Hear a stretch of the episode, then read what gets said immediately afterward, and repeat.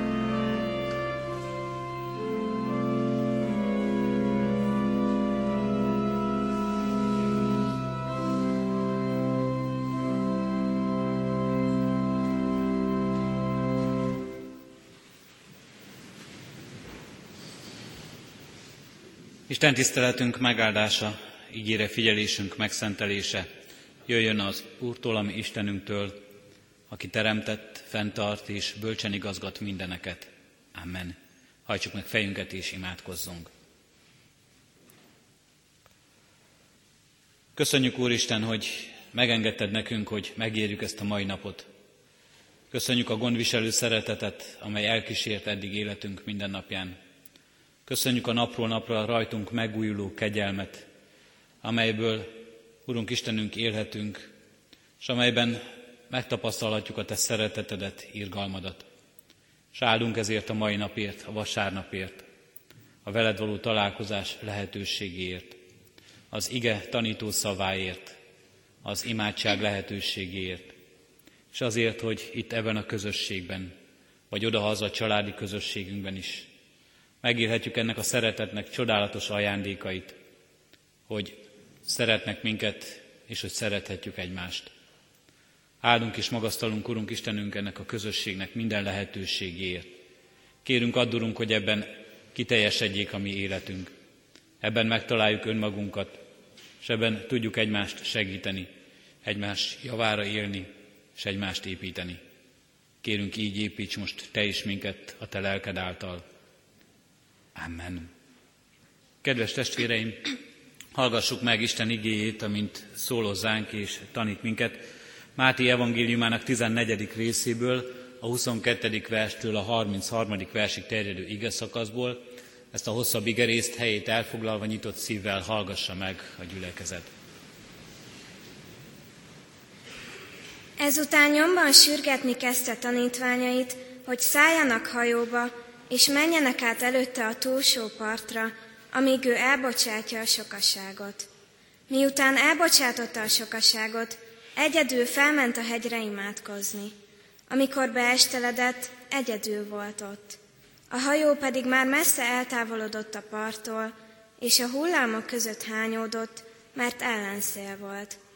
Már hajnalodott, amikor Jézus odament hozzájuk a tengeren járva. Mikor pedig a tanítványok meglátták, hogy a tengeren jár, megrémültek, és ezt mondták. Kísértet ez, és ilyetükben felkiáltottak. De Jézus azonnal megszólította őket, és ezt mondta. Bízzatok, én vagyok, ne féljetek. Péter ekkor így válaszolt neki. Uram, ha te vagy az, parancsold meg, hogy oda menjek hozzád a vizen. Ő pedig így szólt. Jöjj, és Péter kiszállva a hajóból járni kezdett a vizen, és elindult Jézus felé. Amikor azonban az erős szélre figyelt, megjött, és amint süllyedni kezdett, felkiáltott. Uram, ments meg! Jézus pedig azonnal kinyújtotta a kezét, megragadta őt, és ezt mondta neki. Kicsiny hitű, miért kételkedtél? És amint beszálltak a hajóba, elült a szél. A hajóban levők pedig leborultak előtte, és ezt mondták, valóban Isten fia vagy. Istennek lehetett egy áldottá szívünkben a halott igét. Kedves testvérek, ezen a mai Isten tiszteleten, családi Isten tiszteletünkön arról szól hozzánk az ige, és arról kellene elmélkednünk, hogy milyen félelmeink vannak, ki és hogyan áll mellettünk ezekben a félelmekben. Ha a félelmekre gondolunk, jelenlévő gyermekeinket is, magunk is a velük való beszélgetéseinkben, beszélget, kapcsolatainkban is erre gondolunk, akkor gyakran eszünkbe jutnak a gyermeki félelmek. Talán a saját korunkból is őrzünk, magunkkal hozunk olyan emlékeket, amiket úgy tekintünk, amikre úgy gondolunk, hogy ezek voltak a mi nagy gyermekkori félelmeink. Nagyon sok gyermek fél a sötétben, a sötétségtől, és éjszaka sokszor elalvás előtt sok szülőnek feladata az, hogy megnyugtassa a gyermekét, hogy ne kapcsolja le az összes lámpát, maradjon valami kis fény, valami kis derengő félhomály, talán sokan alszanak így el közületek is, vagy sok szülőnek még oda is kell bújni a gyermeke mellé, és együtt kell elaludniuk. Bizony ez egy feladat, egy szülői feladat, a gyermek fél a sötétben, és jól esik a biztonságot nyújtó félhomály, vagy a szülő jelenléte, amikor ott van mellette. Félnek a gyermekek a sötétben. Sokszor talán mi magunk is emlékszünk erre, hogy féltünk gyermekkorunkban a sötétben. Felnőttek ezt, gyermekek elárulom, mi úgy fordítjuk le magunknak, hogy félünk az ismeretlentől. Félünk a bizonytalantól. Félünk attól, mi is felnőttek, és nem csak ti gyermekek féltek, bevallhatjuk ezt őszintén nektek. Félünk mi is attól, amit nem ismerünk, ami kitapinthatatlan körülöttünk, ami megfoghatatlan számunkra, és összeszorul a szívünk is. Bizony nekünk is szükségünk lenne arra, és szükségünk van mindannyiunknak arra, hogy valami kis világosság gyújjon az életünkben. Valami kis derengő félhomály, amelyben eligazodunk, amely biztossá, láthatóvá teszi körülöttünk a világot, amely segít minket eligazodni. Mindannyiunknak van ilyen félelme, gyermekként vagy felnőttként, és mindannyiunknak szüksége van bátorításra, biztatásra és segítésre. Jézus Krisztus egy helyen azt mondja, én vagyok a világ világossága. És ezzel nem csak a gyermekeknek akar valamilyen segítséget adni, hogy nem kell félni az éjszaka sötétségétől, hanem nekünk felnőtteknek is segítséget akar adni Jézus ebben, nem kell félni az életünk nagy bizonytalanságaitól, kilátástalanságától, az életünk sötétségeitől, mert van valaki, aki világosság lehet az életünkben, aki világossága lehet az életünknek, segít eligazodni, tájékozódni, biztos pont mellettünk. A gyermekeink Gyakran és sokszor félnek attól, hogy valami bántás, bántódás, sérülés éri őket. Félnek attól, hogy valami fájdalom lesz a részük.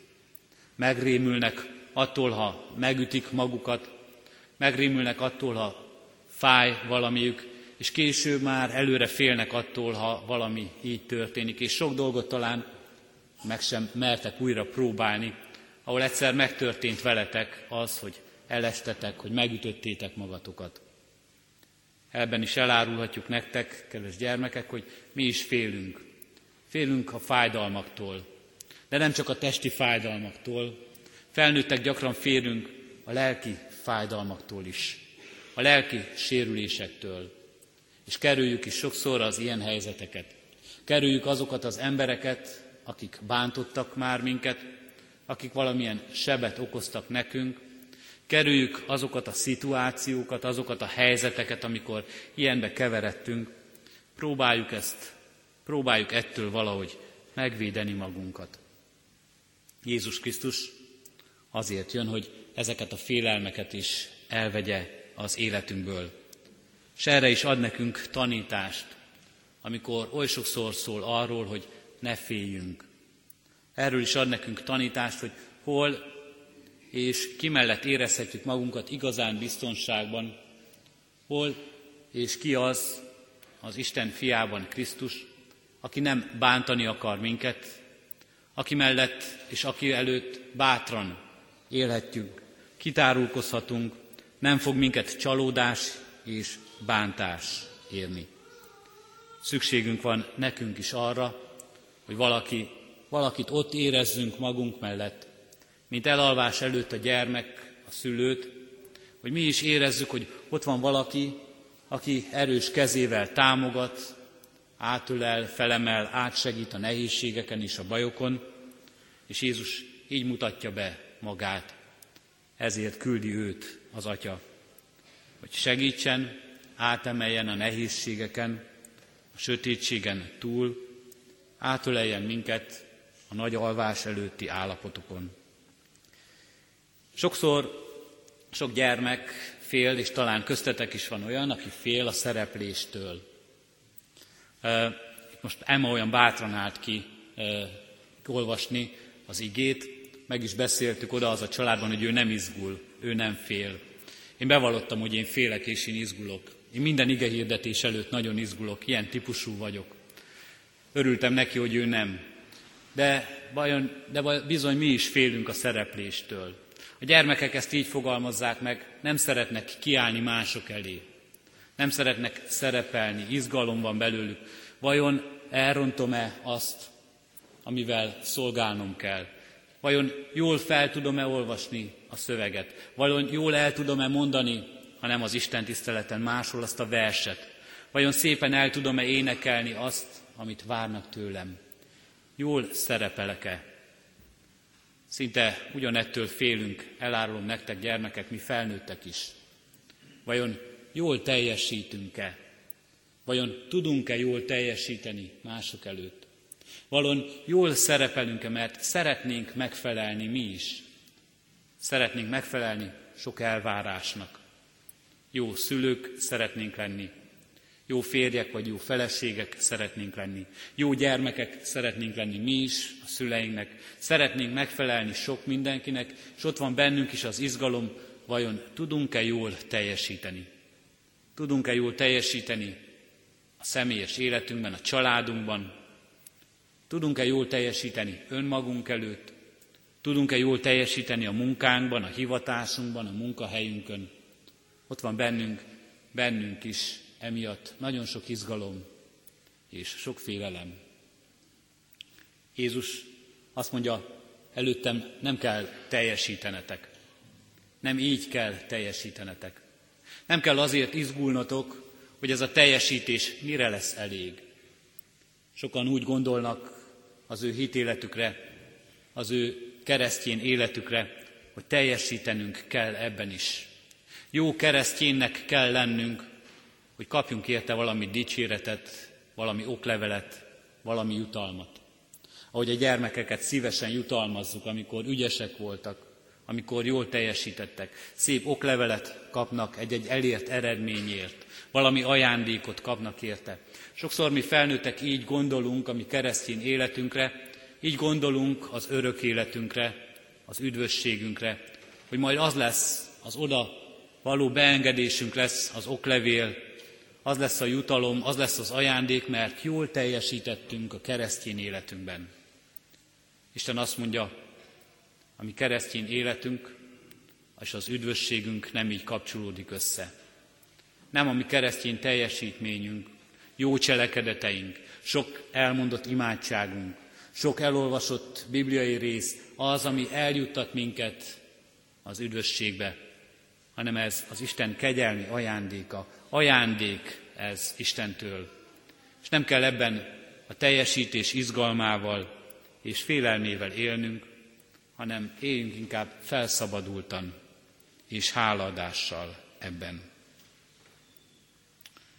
Nagyon sokszor és nagyon sokféle félelem van az életünkben, amelytől nehezen tudunk szabadulni, vagy sohasem szabadulunk meg. A felolvasott igerészben Jézus erre ad tanítást az ő tanítványainak. Miután az 5000 embert megvendégelte a kenyér csodájával, azt olvasuk, nyomban kényszerítette a tanítványait, hogy szálljanak hajóba és menjenek át előtte a túlsó partra. Hogy tapasztalják meg azt, milyen az, amikor úgy élnek ebben a világban, hogy nincs ott Jézus, nem hogy tudja a kezükbe adni a kenyeret, nem tud helyettük is csodát tenni, meg kell tapasztalniuk, hogy egyedül beülnek egy hajóba, és elindulnak a tengeren, egy nagy tó volt ez a tenger, elindulnak át a túlsó partra, és közben Jézust azt látjuk, hogy ott hagyja magára, hagyja a tanítványokat, és felmegy egy hegyre, egy magas helyre, és ott kettesben van az Istennel, és imádságban van egyedül. Azt látjuk, hogy Jézus nem látja a tanítványok a tanítványok nem látják Jézust, egyedül vannak a hajóban. És elindulnak a tengeren, és nagy szél kerekedik, és vihar lesz, és megrettennek ezek a tanítványok, és félnek, és nem tudják, hogy mit évők legyenek. A tanítványok nem látják Jézust, de Jézus látja őket ebben a történetben. Látja őket, ahogyan szenvednek a hajóban, ahogy tele van félelemmel a szívük, az életük. Ez a kép kicsit olyan, mint amit ma élnek át a tanítványok, mint amit ma élünk át mi mindannyian Krisztus tanítványai. Jézust nem látjuk a testi valóságában. Nincs itt közöttünk, nem láthatnánk és nem vehetnénk el a kezéből a kenyeret. Nincs itt, hogy csodát tegyen, fizikailag lássuk ezt a csodát itt magunk körül. De Jézus lát minket. Arra tanít minket a Szentírás, hogy Jézus feltámadása után, 40 nappal, áldozó csütörtök ünnepén, fölment a mennybe, és ott imádkozik, az atyával van, közben járó imádságot mond, értünk, mert lát minket. Látja a mi életünk útját, ahogyan hajózunk az élet vizén, látja a mi bizonytalanságunkat, kiszolgáltatottságunkat, látja félelmeinket, és látja azt, hogy mennyire nem küzdünk sokszor a viharral, mennyire nehéz nekünk, és lehetetlen nekünk legyőzni sok dolgot, amely félelemmel tölt el minket. Ahogyan ott a tanítványok a szószoros értelmében, fizikai valóságukban kellett, hogy megtapasztalják ezt, és ahogyan Jézus ott a hegyen imádkozott, most ezt látjuk kicsit átvitt értelembe, képletesen. Mi vagyunk itt az élet tengerén, és a Krisztus ott az Atya Istennek jobbján közben járó imádságot mond értünk. És mondja, látva a mi életünknek keserves gyötrelmeit, látja küzdelmeinket, félelmeinket, látja, hogy milyen sokszor ellenszélben egy háborgó életet élünk, látja és ezzel szól ma is hozzánk. Bízzatok, én vagyok, ne féljetek. Bízzatok, én vagyok, ne féljetek. Ez a három rövid kis szó, vagyis több szó ez, de ez a három rövid kis üzenet így szól hozzánk. Bízzatok. Az eredeti szövegben még azt is jelenti ez, hogy bízzatok, azaz rám nyugodtan rakhatjátok a terheiteket. Én lehetek az életeteknek olyan alapja, akire bizalommal építhettek. Bízatok bennem. Egy kérés Jézustól, egy felszólítás Jézustól. Van erre lehetőség. Nyíljon föl a szemetek, vegyetek észre, számítsatok rám, számíthattok rám. És azután azt mondja, én vagyok. Ez a Szentírásban egy különleges kifejezés, az Ószövetségben igazán különleges, mert amikor Isten megszólítja Mózest az égő csipke bokorban, és Mózes megkérdezi, hogy ki vagy te, Uram, aki engem szólítasz, ki vagy te, a teremtő, a világot alkotó, a mindenség Istene, a mindenható Úr, hogyan szólítsalak téged, mondj egy nevet, ahogyan hívhatunk téged, akkor Isten azt mondja, vagyok, aki vagyok, én vagyok. És Jézus valahol ezt ismétli meg. Akkor Isten ott azt jelenti ki Mózesnek, én vagyok az az Isten, aki mindig, mindenkor és mindenhol jelen volt, jelen van és jelen lesz az életedben. És Jézus azt mondja, azért bízhattok bennem, mert én vagyok. Mindig, mindenhol és mindenkor jelen vagyok az életedben. Nehéz ez talán megértenünk gyermekfejel, de felnőttként sem könnyebb legyen ez egy kis biztatás a gyermekeknek. Nehéz talán megértenünk, elfogadnunk, hogy Isten mindig, mindenhol jelen van az életünkben. A sötét szobában, elalvás előtt, éjszaka, amikor alszunk az ágyunkban, ott van és jelen van Isten. és az iskolába indulva, és az iskolapadba, és hazafelé, a családunk közösségében, vagy amikor egyedül maradunk. Isten mindig és mindenkor jelen van.